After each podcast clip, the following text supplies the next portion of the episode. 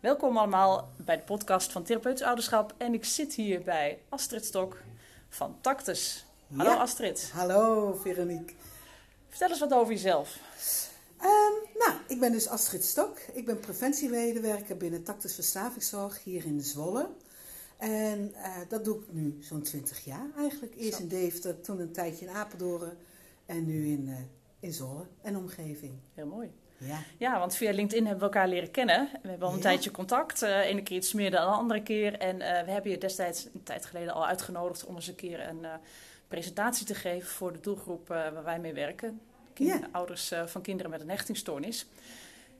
Omdat daar verslaving ook voorkomt. Omdat deze Mhm. kinderen verslavingsgevoelig zijn. Helaas ging dat toen niet door, maar we hebben wel contact gehouden. ja, En ja, tijdens een gesprek, een telefoongesprek dat we samen hadden, vloeide het eigenlijk zo mooi in elkaar over. Dat je zei van, hé, hey, kunnen we er niet een podcast van maken? klopt. Nou, nu zitten we Nou, hier. We zitten er, Veronique, is we wel doen het. Onze Precies. eerste van Ja. ons allebei. Nou ja, voor ons allebei inderdaad. Dat is helemaal spannend. maar dat komt vast helemaal goed. Dat denk ik ook. Precies. Ja. Ehm, ja, want verslaving, dat, ik ben er een beetje over na gaan denken, maar verslaving kan natuurlijk heel breed zijn. Heel veel mensen denken aan alcohol en drugs, maar er is volgens mij zoveel meer. Dus wat is nu eigenlijk verslaving? Ja, dat is een hele mooie vraag eigenlijk. Hè? Ehm, want ehm, wat verslaving eigenlijk is, is waar je het eerst aan denkt aan middelen. Mhm. Eh, dus alcohol, drugs. Maar je kan ook eh, verslavingen ontwikkelen die eh, met name te maken hebben met je gedrag. Dus als we kijken naar gamen, gokken, seks, kopen, Ja. ehm, eten, Mhm. dan heeft dat veel meer op gedrag Ja. gebaseerd. Precies. En eh, de expertise zit met name in de verslavingszorg, met in eerste instantie de alcohol en drugs, maar ook gamen, gokken, eh, deels ook wel seksverslaving wordt er ook wel behandeld. Mhm. Ehm, maar ja, dan kom je op de vraag, wat is dan verslaving Ja, eigenlijk? precies. Ja. ja. Ja, verslaving is eigenlijk, we zeggen altijd eh, mooi, het is een soort stoornis in onze brein. Mhm. Want een verslaving ontwikkelt zich Ja. voordat het een verslaving Klopt, is. ja. En op het moment dat ik merk dat ik het niet meer zonder kan en Mhm. dat ik het steeds meer nodig heb, Ja. eh, dan gaat het eh, in mijn leven een rol spelen. Ja. Maar dat wil niet zeggen dat als ik verslaafd ben, dat ik mezelf ook als verslaafde zie. Nee, klopt. Maar daar komen we nog wel Ja, eh, vast wel. uit. vast nog wel te sprake, Ja. inderdaad. Want ehm, ja, niet iedereen wordt verslaafd. Dus is, is er een, een, iets in het verleden, in gedrag, misschien biologisch wel, wat maakt dat de een iemand wel verslaafd raakt en de ander niet? Ja, ik denk dat we allemaal wel verslavingskenmerken bij ons dragen. Mhm. Dat we allemaal een bepaalde gevoeligheid hebben voor. Alleen bij de een komt dat wat meer naar boven dan bij de ander. En dat heeft met heel veel verschillende factoren te maken. Ja. Ehm, we noemen dat het biosociaal model. Eh, je bent, ten eerste gaan we kijken als mens. Als, we, als je naar jezelf kijkt, besta je uit een aantal eh, karaktereigenschappen. Mhm. En ik zeg altijd zo, als je daar, dat is waar je mee geboren bent. Ja. En dat kun je niet zozeer veranderen. Je kan het wel leren om met bepaalde dingen anders om te gaan. Mhm. Ja. Maar dat is, zit in je. Klopt. En sommige kenmerken in je persoonlijkheidsstructuur kunnen ehm, kwetsbaar zijn voor verslaving. Ja. Als ik kijk bijvoorbeeld naar laag zelfbeeld, bijvoorbeeld, of een onzekerheid. Ja. Of dat ik juist heel erg impulsief gericht ben, hè, avontuurlijkheid Mhm. in me heb. Of ik heb juist een hele gevoelige eh, karakterstructuur. En daarmee wil ik zeggen van, eigenlijk zit er geen filter in me, maar alles komt heel hard binnen. Ja. Dan, en ik leer niet om te gaan met mijn emoties. Mhm. Dan kan het zijn dat ik ga stapelen. Ja. Omdat ik die overgevoeligheid die ik in mij heb, Ja. niet zo goed weet hoe ik daarmee moet omgaan. Ehm, nou, zo zijn er nog zoveel eh, kenmerken die daar. Ja. Ja, laag zelfbeeld heb ik al gezegd, hè? Of snel beïnvloedbaar, weet je? Dat je heel snel denkt, oh ja, dat zal ik ook maar doen. We zijn wel groepsdieren, Ja, hè? absoluut. Ja, ja. Ja, dat zeker. Ja. Ja. Alleen de ene is wat vatbaarder voor, voor daar dan de ander. Ja, precies. Eh, herken je dan ook nog eh, de doelgroep waarmee jij werkt, dat dat toch een stukje verleden in zit, wat je ook ziet bij kinderen met een hechtingstoornis? Ja, maar dan ga ik, dan, dan als ik kijk naar, dan kom ik even terug op dat eerste. Dus Mhm. het- je hebt de karakterstructuur, Ja. die daar een rol in kan spelen. Maar wat ook heel belangrijk is, is de omgevingsstructuur. Ja. Nou, de omgeving begint eigenlijk al met uit wat voor gezin kom ik. Ja. En ehm, daar kan al een bepaalde kwetsbaarheid in meespelen. Mhm. Want we zien dat we, als we kijken naar de stoornis verslaving, ehm, dat erfelijkheid een grote rol speelt. Ja. Dus als er een ouder is die verslaafd is, dan kun jij dat ook ontwikkelen. Ja, of precies het tegenovergestelde. Maar dan zie je weer die karakterstructuur weer een Ja, grote ja, rol ja, inspelen. Ja. Maar het is ook de omgeving waarin je opgroeit. De, eh, de vrienden die je maakt. Op welke school zit je? Mhm. Of welk werk heb je? Ehm, wat is je vrije tijdsbesteding? Wat is de cultuur waaruit je vandaan komt? En allemaal is dat middelen gerelateerd. Precies. Dus al die dingen neem je mee. Ja. Religie, Mhm. mag het wel of mag het niet? Nee. Is het toegestaan om erover te hebben? Mhm. Eh, en dan ga je kijken, dat is de derde factor, is met name de factor eh, het middel. Hm. Als we gaan kijken naar middelen, dan kun je een onderverdeling maken en effecten. Je hebt geestverruimende, dan praat ik over de LSD, de paddo's, Ja. bekend, deels ook hash en wiet. Mhm. Ehm, geestverruimend wil zeggen, ik ga andere dingen waarnemen in een, in een omgeving dan, dan wat ik zie Ja. en ervaar. En er zit een begin en een eindtijd aan Precies. vast. En als er geen eindtijd aan vast zit, dan praten we over een psychische stoornis, Ja, zeg maar. ja, klopt. Dan kun je in een psychose raken. Ehm, en dan hebben we andere twee middelen. Dat is, de een is de stimulans. Dus die hebben een stimulerende werking op ons lichaam. Mhm. Dus daar krijg je meer energie van. Ja. Eh, daardoor kan ik langer dingen doen. Ik heb een betere concentratie. Ik eh een betere uithoudingsvermogen. Ik word socialer, makkelijker in contact. Dus dan hebben we het over middelen als ehm, eh, ecstasy, cocaïne, speed, de amfetamines. Mhm. Ehm, maar ook nicotine. Ja. Nicotine is ook een stimulans, Ja, wat vaak vergeten. ja. Maar dat is, dus dat heeft het effect op het lichaam. Ja. En dan hebben we het over verdovende middelen. Mhm. Als we kijken in de. Als je het op de radio of op media praten ze heel snel over verdovende Ja, middelen. klopt. Gooien ze alles Ja, over dat is één, alles, ja. Ja. ja, precies. één pot. Maar dat is het niet, Nee. want je gaat kijken naar het effect. En naast verdovende middelen hebben we het met name over alcohol, Ja. slaap- en kalmeringsmiddelen, Mhm. eh, heroïne, GHB, Ja. ehm, maar ook hash en wiet. Mhm. En ehm, waarom noem ik hem twee keer? Omdat sommige middelen hebben een en-en. Ah. Als ik zeg ecstasy, heeft ze wel een geestverruimende. Ik vind leuk, iedereen leuk, lief en Ja. aardig. Maar het heeft ook een stimulanswerking. Mhm. Maar hash en wiet heeft iets geestverruimend. Alle zintuigen worden opengezet. Mhm. Maar heeft ook een, door de hoge THC ook een stukje verdovende Ja. Werking. ja. Maar dat heeft allemaal te maken in hoeveelheid en hoe vaak ik iets ook daarin gebruik.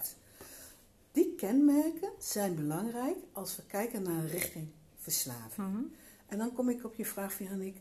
Als je naar onze kinderen kijkt, zijn die dan extra kwetsbaar? Ja, precies. Ja. Want als we Ja. die drie kenmerken nemen, Ja. dan zien we dat er nog een vierde kenmerk is. Die kwetsbaarder zijn. Dan zijn het jongeren of volwassenen met een ADHD. Ehm, ADD, autisme, Mhm. eh, mensen met een verstandelijke beperking, mensen met depressie, mensen met een angst- en stemmingstoornissen.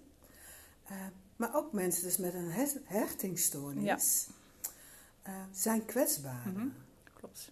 Ja. En, ja, en meer gevoelig. En eh, snap ik soms ook dat ze aan de ene kant de verdoving nodig hebben. Want de wereld zit vol prikkels waar je eigenlijk vanuit je hechtingstoornis allemaal op moet reageren. Je moet alles zien, eh, meemaken, meekrijgen. Want dat is een stukje overleving van je. Mhm. En aan de andere kant hebben ze vaak een laag zelfbeeld. Waardoor ze soms ook dingen niet durven. En dan kan juist de stimulans weer Ja. wat extra geven. Ja.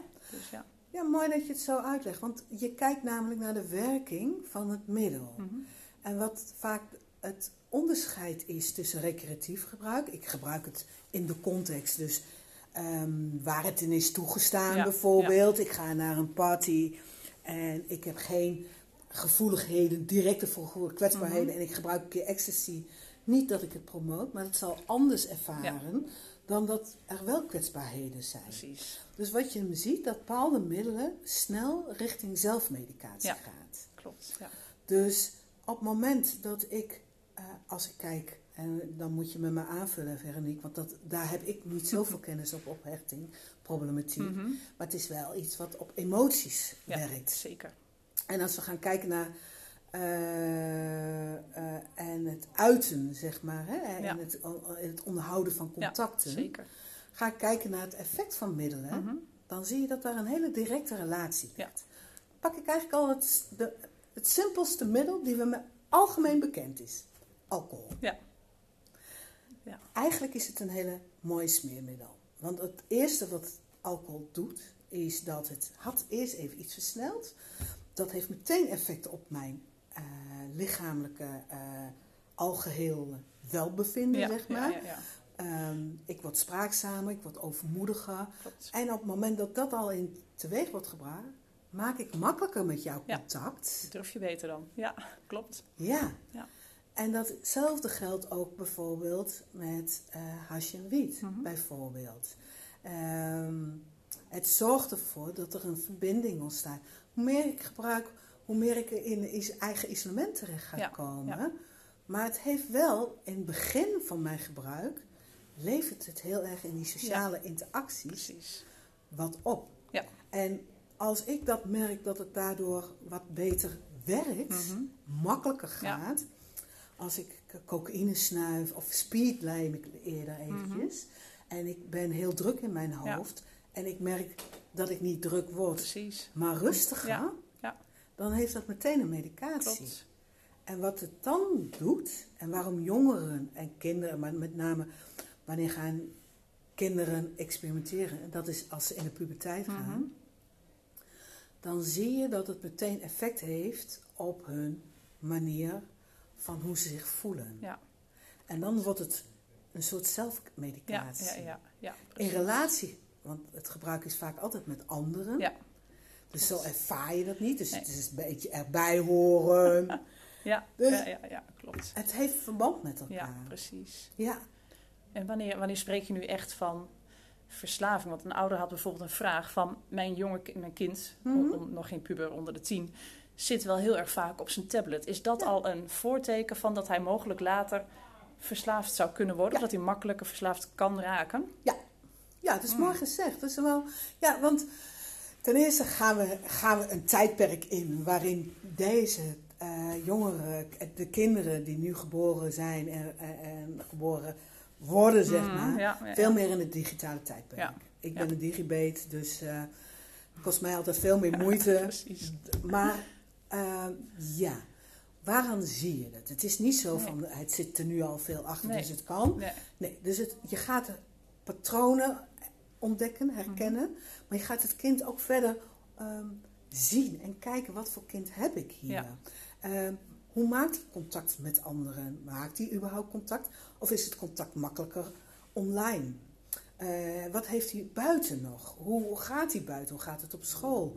Eh, maar hoe gaat hij ook om met grenzen stellen? Mhm. Dus als ik als ouder de grens stel, want dat is mijn taak als ouder, Ja. de grenzen stellen eh, en bewaken. Ja. En het kind reageert daar niet op, of wordt daarin heel boos, Mhm. want dat doet een kind, Ja. weet je. Ja. En ik als ouder eh, raak geïntimideerd Ja. door die boosheid. En denkt, ah, maar hij heeft ook niks. Reken nu in die coronatijd. ja, hè? Ik had toevallig gisteren ook een ouder. En eh, die eh, ging over haar zoon van 12, eh, bijna 13, eerste klas van de middelbare school. Dus ja, en dan zegt ze van ja, dan denk ik, ik werk veel, Ja, zei ze. ja. Er is al wij. Laat, Laat maar. Ja, precies. Ja. Als we gaan kijken naar de weg van verslaving, want dat is misschien wel mooi om die ook te benoemen, Mhm. is je maakt ergens kennis mee. Dat noemen we de kennismaking. Hè? Dus kennismaken met de tablet. Precies. Weet je, als een PC, weet je, de laptop, het maakt niet uit, Nee, smartphone. Je gaat experimenteren. dus het, wat maakt niet uit wat voor middel het is, maar je gaat om experimenteren. Experimenteren heb ik nodig als kind, naar jong volwassene, om te onderzoeken wie ben ik, Ja. wie wil ik zijn, hoe sta ik in de wereld. Ja. Ja. Ga ik experimenteren. Dus hij gaat op zijn tablet experimenteren. Naar games, naar Netflixen, filmpjes, Mhm. muziek. Ja. En ehm, dat doet hij naar aanleiding wat hij hoort van een andere mede leeftijdsgenoten. Ja. En, en hij gaat er ook nog wel eens overheen. Ja. Een Call of Duty proberen te laten doen. Weet je, waarin staat voor 16, 16, jaar. eh, terwijl je dan nog niet bent. Ja. Ja, gaan we nader kijken. Dus dat experimenteren is, heeft hij nodig, Mhm. omdat hij wil onderzoeken, nou, wat beklijft bij mij. Precies. Ja. Dan heb je het stukje sociaal gebruik. Sociaal gebruik wil zeggen, ik spreek nog met vriendjes af, ik ga naar school, ik heb me afgesproken en ik ga daarna ontspannen. Mhm. Ik kijk naar een bepaalde filmpjes, ik ontmoet ook andere leeftijdsgenoten. Allemaal nog vanuit het sociale. Mhm. Wat wil sociaal nog zeggen? Ik heb er controle op. Ja. Ik kan ook een weg leggen, want ik heb ook nog andere activiteiten. Ja. Ik ga nog naar voetbal of ik heb mijn huiswerk, Mhm. weet je. Ik, Ja. ik zit beneden bij het gezin. Precies.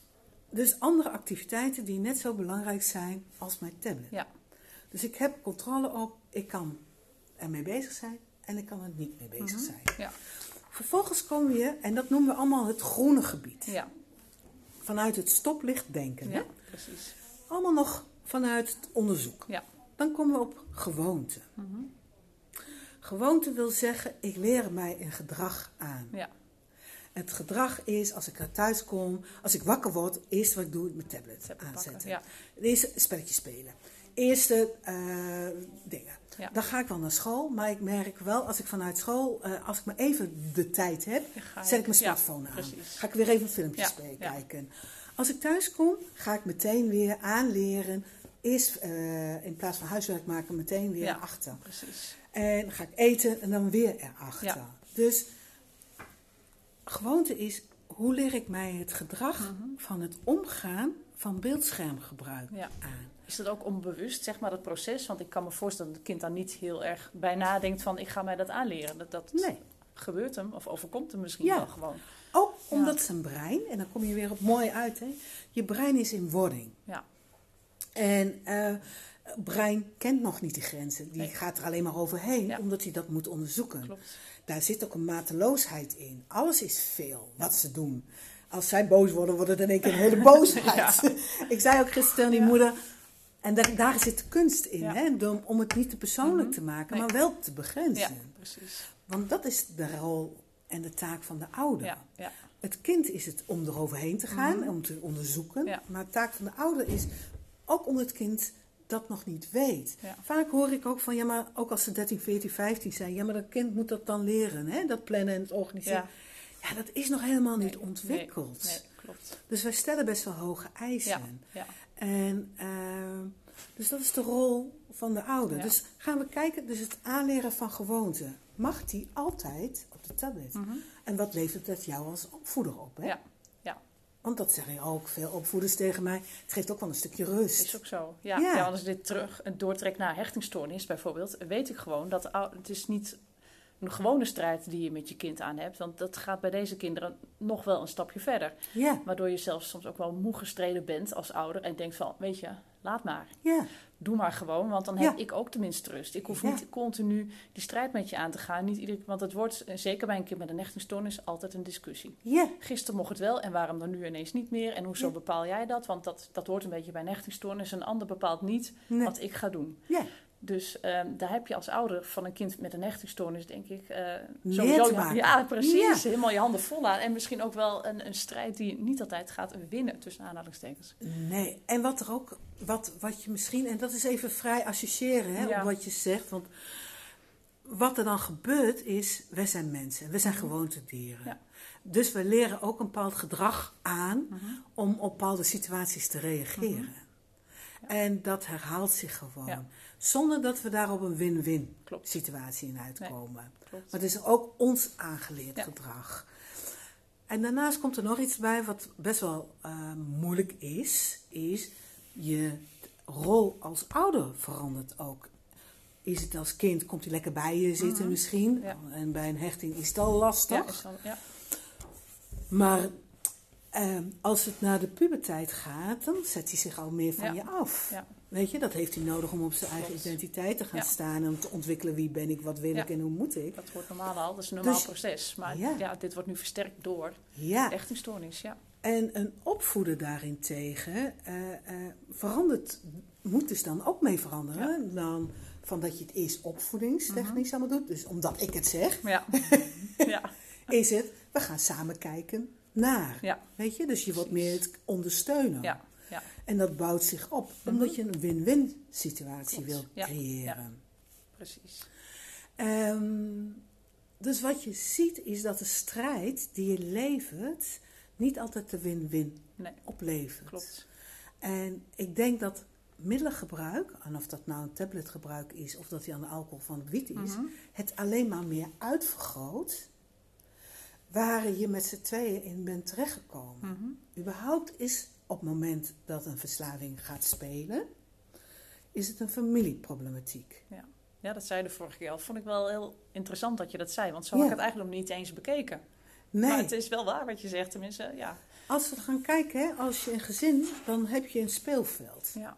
Een, een kind komt bij je en eh, dan als baby vraagt hij heel veel ruimte. En Ja. dus als ouder ben je daar ook heel eigenlijk 24-7 mee Ja, bezig. Klopt. Want het kan niet zonder Nee, jou. klopt. Want jij bent degene die moet zorgen dat hij dingen gaat leren. ja. En eh, op het moment dat het naar de richting de tienertijd gaat, is hij op een andere manier aanwezig. Maar laat ook steeds meer los. Dus Mhm. Ja. het vraagt ook van jou als ouder om Ja, ja. vaardigheden. Maar daardoor krijg je ook weer wat meer ruimte voor jezelf terug. Mhm.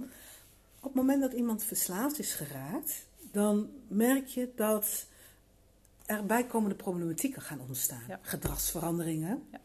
Ehm, dat de contact moeilijker wordt. Mhm. eh, spijbelen, geldproblematiek, Ja. ehm, eh, stemmingsstoornissen Ja, die zeker. nog intenser Nog raken. Worden, ja. Ge- gecombineerd door het middelengebruik. Dus die, die speelveld, die gebruiker, die neemt steeds meer ruimte weer in het gezin op.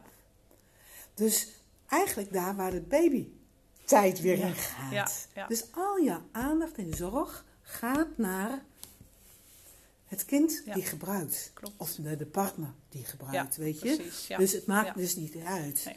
Dus daarom zeggen wij, het is ook een familieproblematiek. Inderdaad. En hoe kom je weer tot dat win-win situatie, Ja, waar je de verantwoordelijkheid weer teruglegt bij de individu ja, en de autonomiteit. ja. En dan kom je meteen weer bij die hechting uit.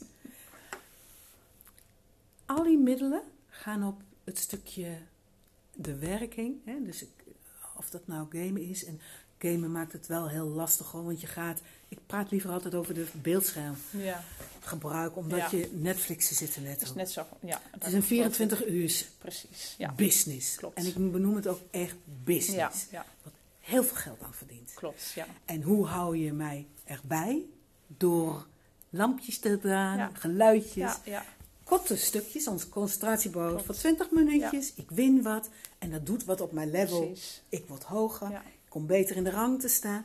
En wat doet het? Het geeft mij meer zelfvertrouwen. Het, geeft, het gaat op mijn identiteit zitten. Mhm. En dat doet alcohol, dat doet blowen, dat doet eh, slaapmedicatie, eh, dat doet speed. Ja. Alles geeft allemaal net iets extra's, waardoor je het gevoel hebt dat je beter kunt functioneren. Precies. En die autonomie, eh, dat is eigenlijk verslaving. Ja. Je verliest alle vormen van autonomie. Ja. Ik had het net over die gewoonte. En die gewoonte is nog net, is niet de verslaving, Nee. maar is de weg er naartoe. Ja. Het is die ene biertje of dat wijntje waarin ik nog niet verslaafd Nee. ben. Maar als ik thuis kom eh, en ik heb een lange dag gehad. Mhm. En ik denk, oh even lekker dat biertje of een Ja. wijntje op, het moment Ja. dat ik ga koken. Die dag brengt al zoveel interacties mee. Ja. Wat invloed heeft op mijn welbevinden. Vaak op mijn stress. Ja. Dus als ik thuis kom, veilige omgeving, trek even dat biertje open. En dan vervolgens is het dat meteen al ontlaat. Ja. Of ik doe meteen die tablet Ja, open ja. en ik kan mijn spel spelen. Ik kan meteen ontladen. Ja, inderdaad. Ja. Dus het is eigenlijk allemaal emotieregulaties. Precies, ja, het levert je iets op. Ja, Het levert je iets op. Precies. En in het begin heb je het gevoel dat je het allemaal in de hand hebt. Dus van die gewoonte kan het zijn dat je merkt, hé, hey, het levert mij op. eh, ik ga ongemerkt naar meer. Want de eerste verslaafde die bewust voor gekozen Ja, moet ik nog tegenkomen. Ja, daarom. Ja. Nee, Nee. dat dacht ik ook. Je wordt niet zomaar dat je denkt, s ochtends opstaat van, goh, laat ik nou verslaafd worden. Dat, dat Nee. niemand. Nee, Nee. Dat, dat is een Nee, proces. het Ja. is een proces. Alleen de ene middel gaat wat sneller dan de ander.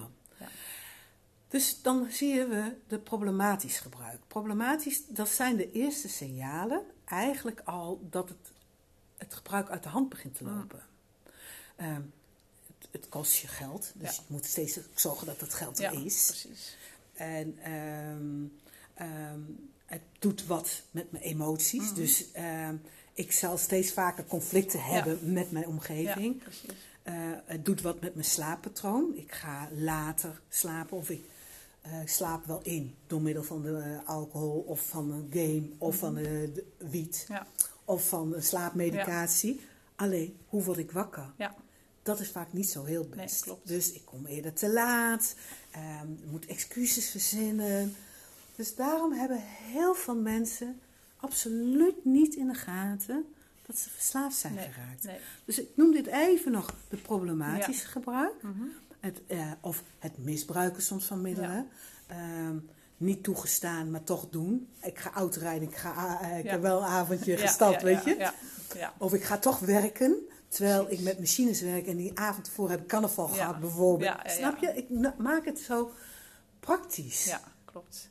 Omdat we het niet in de gaten hebben. Nee. Hoe vaak ik van een gebruiker niet hoorde later dat ze zeiden pas in de behandeling dat ze Mhm. besefte: Goh, maar ik ben verslaafd. Ja. Omdat ik in één keer moest stoppen. Ja, Je hebt nu die eh, januari, dry ja, January. ja, klopt.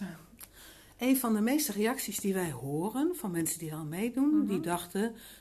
En dan heb ik het niet over eh, dat ze 24 uur alcohol dronken, Nee. maar 1 tot 3, 4 Ja, glazen op een dat dag. is dat wijntje na- na je werk of bij het koken of wat dan ook maar, hè? Precies. Ja. En soms twee. ja. weet je? Ja, En dan een maand niet. Nee. Dat ze erachter kwamen hoe lastig ja, ze het vonden. ja, Om het te laten staan. En wat voor impact het eigenlijk had op hun zijn. precies. En meestal bij verslaving merken we ook, het is de omgeving die een halt toeroept. Die zegt, ik heb last van jouw gebruik. Precies. Ja. En of dat nou het kind is of het partner is. Mhm. En dan komen we weer op dat systemisch Ja, uit. ja. Het systeem faciliteert vaak ook Mhm. om het verslaving in stand ja, te houden. Ja. Ouders die tegen mij zeggen, ehm, ja, maar ik kan mijn kind toch niet op straat zetten. Ja. klopt. Want dan wordt het erger. Ja. Ik geef het maar geld. Maar dan kan hij zijn sigaretten kopen. Want Precies. weet je, moet het anders. Klopt. Of ik, als het partner is, dan koopt je maar die alcohol. Mhm. Want, weet je, Ja, klopt. wat we vergeten is dat we het daarmee faciliteren. Ja. En allemaal te begrijpen. Hè? Mhm. Er zit hier geen oordeel aan Nee, nee, vast. nee, snap ik. Het is het patroon Ja. zichtbaar maken. Juist. Ja, ja, want op een gegeven moment ik kan me voorstellen dat niet alleen die persoon eh, meegezogen wordt in de, in de verslaving, maar eigenlijk de hele omgeving, wat je Ja. zei. Dus dat hele gezin, Ja. wat er stilaan in meegaat. En Ja. pas als je op de bodem zit, of dat een ander tegen je zegt: hé, hey, maar dit klopt hier iets niet. Dat, dat je Ja. dan pas dat de kwartjes gaan vallen, dat je dan denkt: van oh, maar wacht eens even. Ja. Dit moet anders. Dat moet anders. Ja. En vaak krijg ik dan weer de vraag van, maar wat is dan verslaving? Dan zeg ik altijd, wat kun je niet verdragen? Mhm. Wat vind je lastig? Ja. Net had ik een jongen aan online even in gesprek over. Dat hij zei, goh, als ik merk weer dat ik aan het gokken ben gegaan. En, eh, en, en gaan blowen. En eh, nou, dan merk je van, eh, met zijn ADHD en Mm. PDD. Oh, dan zei ja, hij, ja. ik verveel me, ik heb wel school, Ja. ik kan niks. Ik Nee. kan niet weg, ik ben jong. Maar impuls, na een jaar krijg je weer een terugval. Dus terugval is een onderdeel van, daarom is, werken wij ook altijd van, verslaving is een chroniciteit. Als de brein een keer die verslaving kent, Mhm. die werkt op ons beloningscentrum. Want laten we wel zijn. Begin van het gebruik levert allemaal een goed Klopt. gevoel op. dat is Dus- het ook, ja. Wat je dan ziet, is dat je een sneltreinvaart in je brein ontwikkelt. Ja. Van A naar Ja, B klopt. doe je snel. Ja, Als ik mij gespannen, we hebben heel veel last van stress. ja. Wat moet ik doen? Wij, wij leven in onze maatschappij waar veel inspanning wordt Mhm. gevraagd. Maar we zijn niet zo goed in ontspannen. Nee, Echt nee, ontspannen. Nee, nee, dat klopt. Ik, denk- ik merk het misschien aan mezelf dan ook wel niet dat ik verslaafd ben. Tenminste, ik zie het inderdaad niet als verslaving, ik geloof het ook niet. Maar eh, stel ik heb wat spanning, dan, dan ga ik dat uit in eten. Ja. Niet dat ik me overeet of zo, maar dan neem ik dat extra stukje chocola of dat koekje of dat... En dat is voor mij een manier om dan de spanning te reguleren eigenlijk. Ja. Want dan weet je niet goed waar je mee heen moet. En ik kan me dan voorstellen als jij verslaafd bent... dat je dan inderdaad naar de gokkast grijpt... of Ja. naar de tablet of eh, drugs of. Alcohol, noem maar op. Ik vind het zo Dat iedereen het eigenlijk wel heeft. Nou, Ja. daarom zeg ik, we hebben het allemaal. Ja. Alleen niet alle verslavingen hebben grote gevolgen. Precies, ja. Ik merk bij mezelf ook, weet je, nu is alles dicht. En als ik een lange dag maak en ik heb veel stress. En Ja. ik, ik kom er, weet je, ik werk ook al twintig jaar in het vak. En het is zo complex Ja. dat ik nog steeds lerend ja, ook dat ben. ik, ja. Dat ik merkte dat ik heel erg de neiging had om bijvoorbeeld naar de kringloop te willen gaan. Tot ik erachter kwam dat ik met allerlei spullen in huis Ja. kwam. Dat ik toen nu dacht, ja, maar wat moet ik er nu weer mee? Nou, dan ging ik doorverkopen, dan had je doorverkopen. Maar nu ga ik wel eens heen en dan...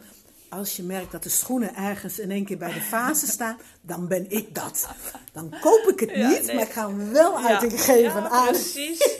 Ja, dat, dat las ik toevallig vandaag op, op, Ah. op Facebook een berichtje. Die zei ook iemand van, weet je, dan ga ik naar zo'n webwinkel. Want de winkels zijn nu gesloten, dus het kan niet. Ik ga naar de webwinkel, ik laat mijn mandje vol. Dus ik heb het gevoel dat ik aan het winkelen ben. Dan ga ik met de hond uit, ik ga rennen, ik ga sporten, ik ga koken. En dan kom ik terug en ik gooi het hele mandje leeg. Klaar. Maar ik heb wel even dat gevoel gehad van, hé, hey, ik Het is heb allemaal voor mij geweest. Ja, precies. Ja. Toch, ja. En hier zeg je iets moois, want wat zij doet, waar het verschil is met verslaving, hier zit ze nog in het controle hebben. Ja.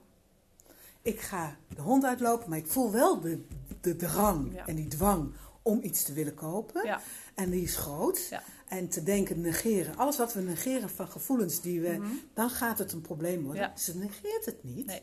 Ze geeft er een uiting aan, maar ze heeft een, zeg maar een beschermende oplossing voor gevonden. Precies.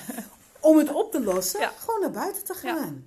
En Precies. dat vinden wij moeilijk, want wij zijn impulsmensen Klopt. en ja, ja. dieren, zeg maar. Ja, dat en is gewoonte zo. Ja. gedragen. En dat heb je vooral met, met kinderen met een hechtingstoornis. Die leven heel vaak, ik noem dat altijd drie breindelen. Je hebt het reptiele brein, Ja. het zoogdierenbrein, het mensenbrein. Eh, maar als jij eh, in de stress raakt, heb je niet altijd beschikking tot je mensenbrein. Nee. Dus ga je vaak naar je zoogdierenbrein. En dat is juist het emotionele deel. Ja. En dan kom je inderdaad weer op verslaving en, en alles uit. En, dan, en zeker als je, dan jouw mensenbrein niet mee kan doen, omdat het op dat moment even niet meer bereikbaar is, Ja. dan geef je eraan toe. Ja. En dan, ja, Mooi uitgelegd, Veronique. dank je. Want, ja, want weet je, dat is het ook. Want juist die, oerbrein, Ja, dat zet ons in vechten, Ja. vluchten of bevriezen. precies. En dit klinkt als heel erg, ehm, nou ja, in films, wat we in Mhm. films zien. Ja, Maar we doen het elke dag. klopt. Elke dag komen we in situaties terecht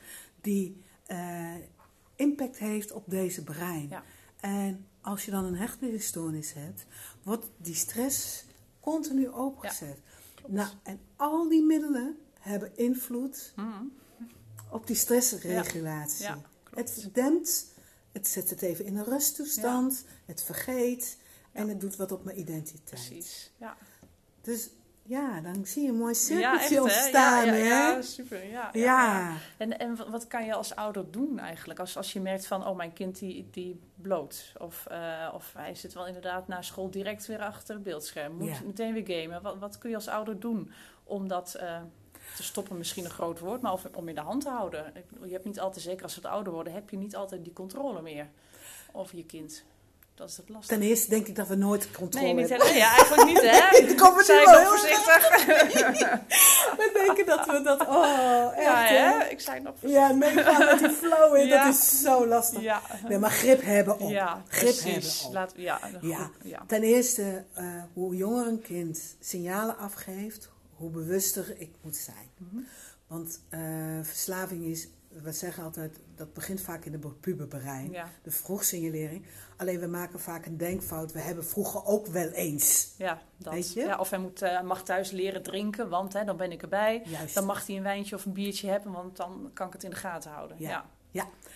Nee, dus zo helaas eh, werkt dat niet zo, Nee. want ze doen het wel als je omdraait. En daarnaast, we zijn kuddedieren, groepsdieren. Dus op het moment dat hij in de omgeving is waar anderen het ook doen, zal diegene ook meedoen. Mhm. En ik zeg altijd zo, ieder mens wil uniek zijn, maar niet anders. Nee. En in de puberteit merk je dat je anders bent. Dus ga je ook anderen opzoeken Ja. die jij herkent in jezelf. Ja. Ik krijg wel eens de vraag van, eh, ja, maar dat komt door zijn foute vrienden. Ja. Ja, Mm, ja. ja. maar wat is jouw zoon of dochter voor die foute vrienden? Ze zoeken iets in elkaar wat ze in elkaar herkennen. Precies. Eh, dat wil niet zeggen dat je die eh, vriend. Maar wat kun je als ouder doen? Het begint de bewustwording, de kennis wat dat verslaving echt een stoornis is. Mhm. Niet is gebaseerd op van dat je er zelf iets aan kan doen met een beetje wilskracht en dan kom je er maar van af. Ja. Nee, het is een serieuze eh, stoornis in het brein, Ja. net als depressie, Ja. net als een angst- en. Dus neem het alsjeblieft serieus. Ja. En leer kinderen vaardigheden aan. Want wat ze eigenlijk doen, eigenlijk is het wel contradictie. Want ze gaan een hechting aan Mhm. met het middel. Ja, klopt. En dat is soms wel makkelijker om de hechting met een middel aan te gaan dan met mensen. Zeker in het geval van hechtingstoornis. Want van het Ja. middel weet ik altijd dat ik erop aan kan. Ja, Ook al brengt hij me wel in problemen, het is er. maar het is er. Ja. Het lost meteen als toverstokje het probleem Ja. in het moment op. Precies. Dus ik hecht me eraan. Ja. En ehm, dus dat is goed om kinderen daar duidelijk in te Mhm. maken. Hè? Dus dat het, maar ook eh, wat je heel mooi aangaf toen straks van, dan zeggen ouders eh, dat een kind kan zeggen, ja, maar gisteren mocht dat wel en nu niet. Ja. Nee, neem kinderen mee in waarom je de keuze maakt zoals je ze maakt. Mhm. Dat het je taak en rol ook als ouder is, Ja. als opvoeder Ja. is. En dat als ze volwassen zijn, dat ze eigen keuzes mogen maken. Precies. Maar dat het je taak en rol is. Ja. Wij zien ook dat beschermende factoren ehm, meespelen. Dus dat je zorgt dat je eh, in de gaten hebt met wie is diegene bevriend. Mhm. Zorg dat het ook thuis mag komen. Ja. Eh, zorg dat je contact houdt met de ander. Ja. Ehm, maar leer met name ook aan vaardigheden. Mhm. Als, hoe ga je om met iets als het je moeilijk is? Ja. Of dat je lastig vindt in contact. Ja. En ehm, eh, durf hulp daarbij te zoeken ook. Ja. Weet je, denk niet dat je alles alleen moet doen. Sterker nog, als je een netwerkcirkel om je kind heen maakt, Mhm. waarin hij leert dat hij bij dit, bij daar, bij oma kan, en dat weer bij daar. Ja. Ongemerkt gaat hij toch contacten, los van de hechting. Precies. Gaat hij wel contacten aan, Ja. Waarin hij leert met verschillende personen vaardigheden te moeten ontwikkelen. Ja. Eh, en ze, het, het- het zelfvertrouwen, die Mhm. eigenwaarde te vergroten. Ja. Eh, nou, binnen eh, bijvoorbeeld een verslavingszorginstelling, nou, ik ben dan van Tactus, maar je hebt in Nederland verschillende eh, verslavingsinstellingen. Die Mhm. bieden ook de cursus vanuit preventie aan, help mijn kind gebruikt. Ja. Ehm, en dan klinkt het net of die dan eerst Ja. verslaafd moet zijn. Nee, het is dus nee. preventie. Ja. Het gaat erom, als jij het gevoel hebt dat jouw kind als tienjarige Mhm. al, weet je, Ja. nou, dan, kun je eigenlijk, dan krijg je vaardigheden ontwikkeld. Hoe ga je die speelveld? Wat kun je wel en wat doe je niet? Je leert dus ook zo'n kind autonomie keuzes te mogen maken. En meer te vertrouwen op zichzelf. En als ouder moet je dan ook wel die stap. Het is wel een stap, denk ik, die je moet durven nemen, ook als ouder. Want je geeft daarmee ook wel iets aan van: hé, er gaat iets niet goed Ja. bij ons thuis. Ja. En ehm, dat wordt nog wel eens veroordeeld door de maatschappij. Dat jij je kind niet goed kan opvoeden. Of Ja. dat er iets aan de hand is bij jullie, dat je het niet goed gedaan hebt. Ja. Dus eh, ik kan me voorstellen dat ouders toch best nog wel een stap vinden om, nou, ook al is het preventief, om daar toch naartoe te gaan. Ja, daar kan me, ook, daar kan me alles bij voorstellen. Juist. Ja. Ook omdat we de, in deze maatschappij leven dat de druk hoog is. Dat we vinden er altijd die stigma. Ja. Ik zeg altijd tegen eh, mijn mensen waar ik mee werk, eh, met ouders, omdat ik in de vroegsignalering Mhm. zit, Ja. vraag je de vraag af: had ik maar of heb ik? Ja. Kun je voor jezelf, als je, als je jezelf over tien jaar heen kan Mhm. stappen en, eh, het, en het is ernstig geworden, Ja. Ehm, had je het dan wat had je dan gedaan? Ja. Als je het nu weet, Precies. weet je? En het is niet altijd alles oplossend. Het wil ook niet Nee. zeggen dat dit allemaal oplost. Nee, klopt. Maar ik merk bij mezelf wel, ook met mijn eigen dingen waar je tegenaan Mhm. loopt, dat met delen eh, je verder komt dan dat je het zelf probeert. Ja. Ook omdat je even een andere blik overheen laat kijken. Maar voel gewoon, ga op zoek naar mensen om je heen eh, die goed bij je voelen. Precies. Ja, ja, ja dat waarbij is zeker dat ook- belangrijk. Ja, dat kan familie zijn, dat kan de kerk zijn, dat kan eh, de buren zijn. Maar, maar zoek ook hulp van professies. Ja, zeker. Ja. Dat denk ik ook. Het, het maakt het, het, het dragen Mhm. wat makkelijker. Ja. Want klopt het, Veronique, hechtingstoornis, gaat dat eh, over? Ja, dat is een hele goede vraag. En er zijn ook heel veel eh, meningen over. Er zijn inderdaad eh, mensen die zeggen, ja, dat gaat over. Als jij Ja. de goede therapie hebt en de goede behandelaar hebt gekregen... en ook eh, zelf die goede stappen kunt maken, gaat het over. Dan Ja. kun je heel veel dingen leren. Er zijn ook mensen die zeggen, en dan hebben we het zeker over de reactieve hechtingsstoornis... echt de zwaardere vorm van hechtingsstoornis...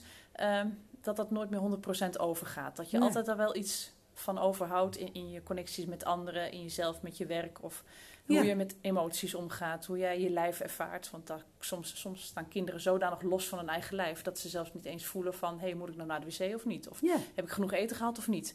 Je dan, dan kom je van heel diep en heel ver eigenlijk weer naar wat de maatschappij eigenlijk van je verwacht. En daarvan wordt gezegd: nou, ja, dat soort kinderen houden in volwassenheid altijd wel Mooi gezegd. over. Als je dus dat eh, weinig aandacht aan besteedt, dan gaat het zijn eigen leven Ja. leiden en dan gaat het zich vervormen. Precies. Omdat het niet geleerd is, Nee. aangeleerd. Mhm. Dus op de vraag van hulp zoeken is daar al eh, op leeftijd gerelateerd de ondersteuningen vragen, eh, helpen, Ja. omdat je handvaten meegeeft. En dat wil nooit zeggen, we zijn, niemand is vrij bewaard van dingen. Nee, We nemen allemaal onze rugzak ja, mee. Precies. En de ene met meer dan de ander. Ja. Ehm, maar als ik hecht en ik heb een stoornis daarin, dan hecht ik me wel aan het middel Ja. die mij nog meer in het problemen Precies. brengt. Ja, eigenlijk wel. Maar op dat moment kun je dat misschien helemaal niet zien. Of wil je dat ook helemaal niet zien. Nee. En het is er altijd. Je- In een, volwassene bedoelt het misschien wel heel goed. Maar ik kan zeg maar soms ook druk zijn dat mijn kind zegt... Mam, kun je even... En dan zeg ik, wacht even, want ik ga eerst even de aardappels opzetten. Of Ja. ik ga eerst even de Ja. hond uitlaten. Dan ben ik er op dat moment even niet beschikbaar. Maar zo'n injectienaald, zo'n snuifje, zo'n lijntje, zo'n zo'n computer... Zo'n, Ja. zo'n is er altijd. Ja. Ja. Dus het is ook mooi om eerst naar je eigen eh, vermogen, oftewel onvermogen, Ja, te ook nog kijken. wel, ja. ook is, daar ligt ook nog heel veel winst. Je eigen waarde, je eigen zelfliefde. Mhm, ja, Weet je, want daarin vind dat je het ook allemaal goed moet doen. Ja. Aan welke lat leggen we? klopt. Ja. Weet je, dat, eh, ja, als ik alles mezelf ga vergelijken bij de buren, dan ziet het er toch altijd anders uit. Dat is ik zo, ja. Nee, maar het, het gaat erom, waar heb je de steun nodig? Ja. Wat heb je... En we hebben ook te maken met veel volwassenen die zelf tegen dingen aanlopen. Ja. En zelf ook kampen met Mhm. dingen. Ja, geloof ik. Dus we zien wel dat de leeftijdontwikkeling van identiteitsvorming begint in de kindertijd, maar met Ja. name in de puberteit. Klopt. Eh, middelengebruik en ook gamen Mhm, begint daar ook mee. Ja. Eh, beeldscherm, gokken. Precies. En heb ik het nog niet over seksverslaving Nee, gehad, hè? nee. Dat is ook zo Ook nog, eentje ja. wat je ook Ja. juist bij hechtingsstoornis ja, ja, tegenkomt. maar ook heel onzichtbaar, denk ik. Juist, Ja. Dus, maar die identiteitsvorming begint daarmee. Ja, dus hoe vroeger je erbij bent, hoe meer eh, je gewoon... Weet je, een telefoontje kan al genoeg zijn, hè? Om even met een preventiewerk te bellen Ja. van... Goh, ik loop hier en daar. Net wat die moeder bij mij gisteren deed. Hé, hey, ik zie dit. Mhm. Eh, mijn man is... Ik werk de hele dag. Mijn man is, heeft autisme en vindt het lastig Ja. om naar mijn zoon Oh, ja. grenzen te stellen, Ja. bijvoorbeeld. Ja, precies. Nou, dan geef ik wat handvaten waar ze mee aan de slag kan. Top. Ja. Prima. Ja, Weet je, als ze daarmee verder kunnen. Ja. En mogelijk daarmee iets voorkomt in, voor in de toekomst, is het helemaal mooi. Ja. Ja. Geweldig. Ja, Mooi werk. Goed hè? Ja, ik ben, ik ben ook dat ik een prachtvak heb. ja echt wel. Ja. Ja. Zou je nog iets willen meegeven als laatste advies of tip of, of slogan voor de ouders eh, en mensen die nu luisteren? Wat een mooie. Alle, ja. Ehm, Nou, dat ik, maar ik wil eerst mijn bewondering, gewoon respect uitspreken. Dat als eerste, want het is niet makkelijk. Ehm, en juist niet met hechting, want dat Nee. doet van beide kanten wat. Klopt. Zowel voor het kind als voor jou als ouder. Ja. En dus daar wil ik. eh, eh, en ook als je, want dat kan ook zijn dat je een partner hebt waar je Mhm. mee getrouwd bent, Ja, zeker. die daarmee worstelt. Ja, absoluut. Ehm, dus mijn, be- mijn, mijn respect wil uitspreken daarin, omdat je. ehm, en wat ik mee wil geven is dat. Wees niet zo streng. Nee. Nee. Begin gewoon eerst met jezelf gewoon dingen te accepteren. En, ehm, en ga gewoon alles in stapjes. Niet stappen, maar stapjes. Ja. Echt. Precies. En deel. Ja. Deel het. Ja. Ja. Misschien is dat wel wat ik wil zeggen. Mooi. Ja. Ja, vooral dat klein, klein houden eigenlijk. Ja, klein houden. Ja, precies. Dat is onze valkuil, Ja. denk ik. ja, dat denk ik ook. Toch wil je verder en graag dat het stopt en dat het ophoudt, maar dan ben je misschien al jaren verder. Ja. Ja. Voordat je daar überhaupt komt. Ja. Ja, mooi. En, en, dat, en dat dat dus dan ook invloed heeft op je welbevinden. En dat begint al met signalen. Dus eh, dan kom je weer op dat verslaving uit. Het Ja. onderdrukken van, Precies. of het genot te versterken. Ja. Het plezier. Inderdaad. En eh, dus ja, kleine stapjes. Mooi. Dankjewel voor dit gesprek. Dankjewel Veronique dat ik hier aan mee mocht werken. Graag gedaan. Fijn. Ja. Dankjewel.